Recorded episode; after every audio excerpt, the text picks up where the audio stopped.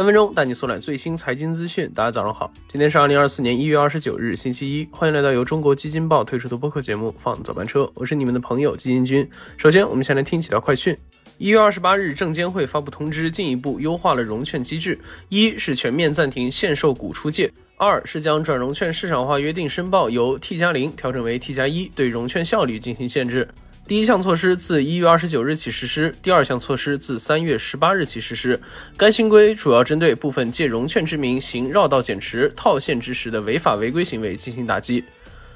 近日，易方达 MSCI 美国50 ETF 二级市场交易价格出现大幅溢价，截至1月26日上午收盘，溢价幅度率高达 42.46%。易方达基金连续发布溢价风险提示，并于1月26日下午开市起停牌至当日收盘。最近不少投向海外市场的 QDII 基金场内出现溢价，基金君在这里也提醒大家注意溢价风险，切莫盲目跟风。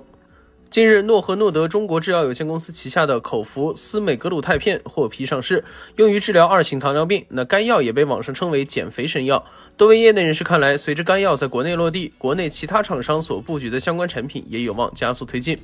好，快讯之后，今天咱来聊一聊世界奢侈品巨头 LVMH。旗下拥有众多奢侈品牌的巨头 LVMH 在上周五盘后发布了2023年全年业绩报告，给出了一份让人意想不到的答卷。其中全年营收862亿欧元，同比增长 9%， 净利润152亿欧元，增长 8%， 销售收入和净利润均刷新了2022年所创的年度新高。那有趣的是，2023年奢侈品全球销售遇冷，凭什么 LVMH 还能赚钱呢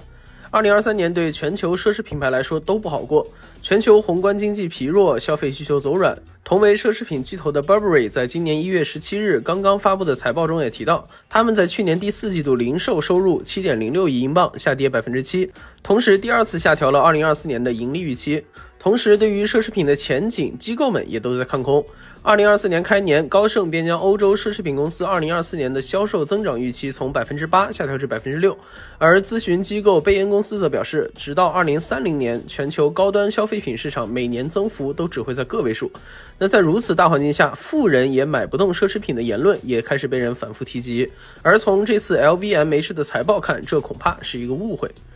在财报中， LVMH 将其2023年的业绩增长主要归功于全年亚洲市场的回暖。LVMH 首席财务官吉奥尼表示，2023年集团中国消费者的数量是2019年的2倍，同时 LVMH 也在不断拓展中国市场，包括更多在中国开设品牌门店，与中国个人和企业进行更多的深度合作等等。同时日本市场也有了迅速的回暖，其贡献的收入同比暴增 28%， 占总营收的比重为 7%。那当然，除了亚洲市场为 LVMH 提供助力外，他们对于品牌效应的坚持也让他们熬过了这一次的奢侈品寒冬。因为2023年国际环境的不断变化，包括受美联储高通胀影响下消费者群体的萎缩，奢侈品确实没有以前好卖了。那如此，不少品牌就选择用价格来换市场，或者用爆款来抢市场，包括刚刚提到的 Burberry 在内的很多品牌都采用了这个办法，结果显而易见。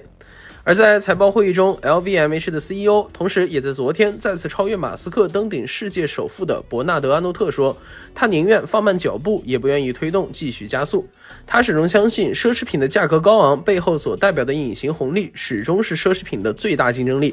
降价搞促销会让品牌形象大打折扣，频繁推出新品也容易让消费者产生审美疲劳。那比起让消费者们愿意以低价买到曾经昂贵的奢侈品，他更愿意让奢侈品来等待真正可以负担价格背后价值属性的人。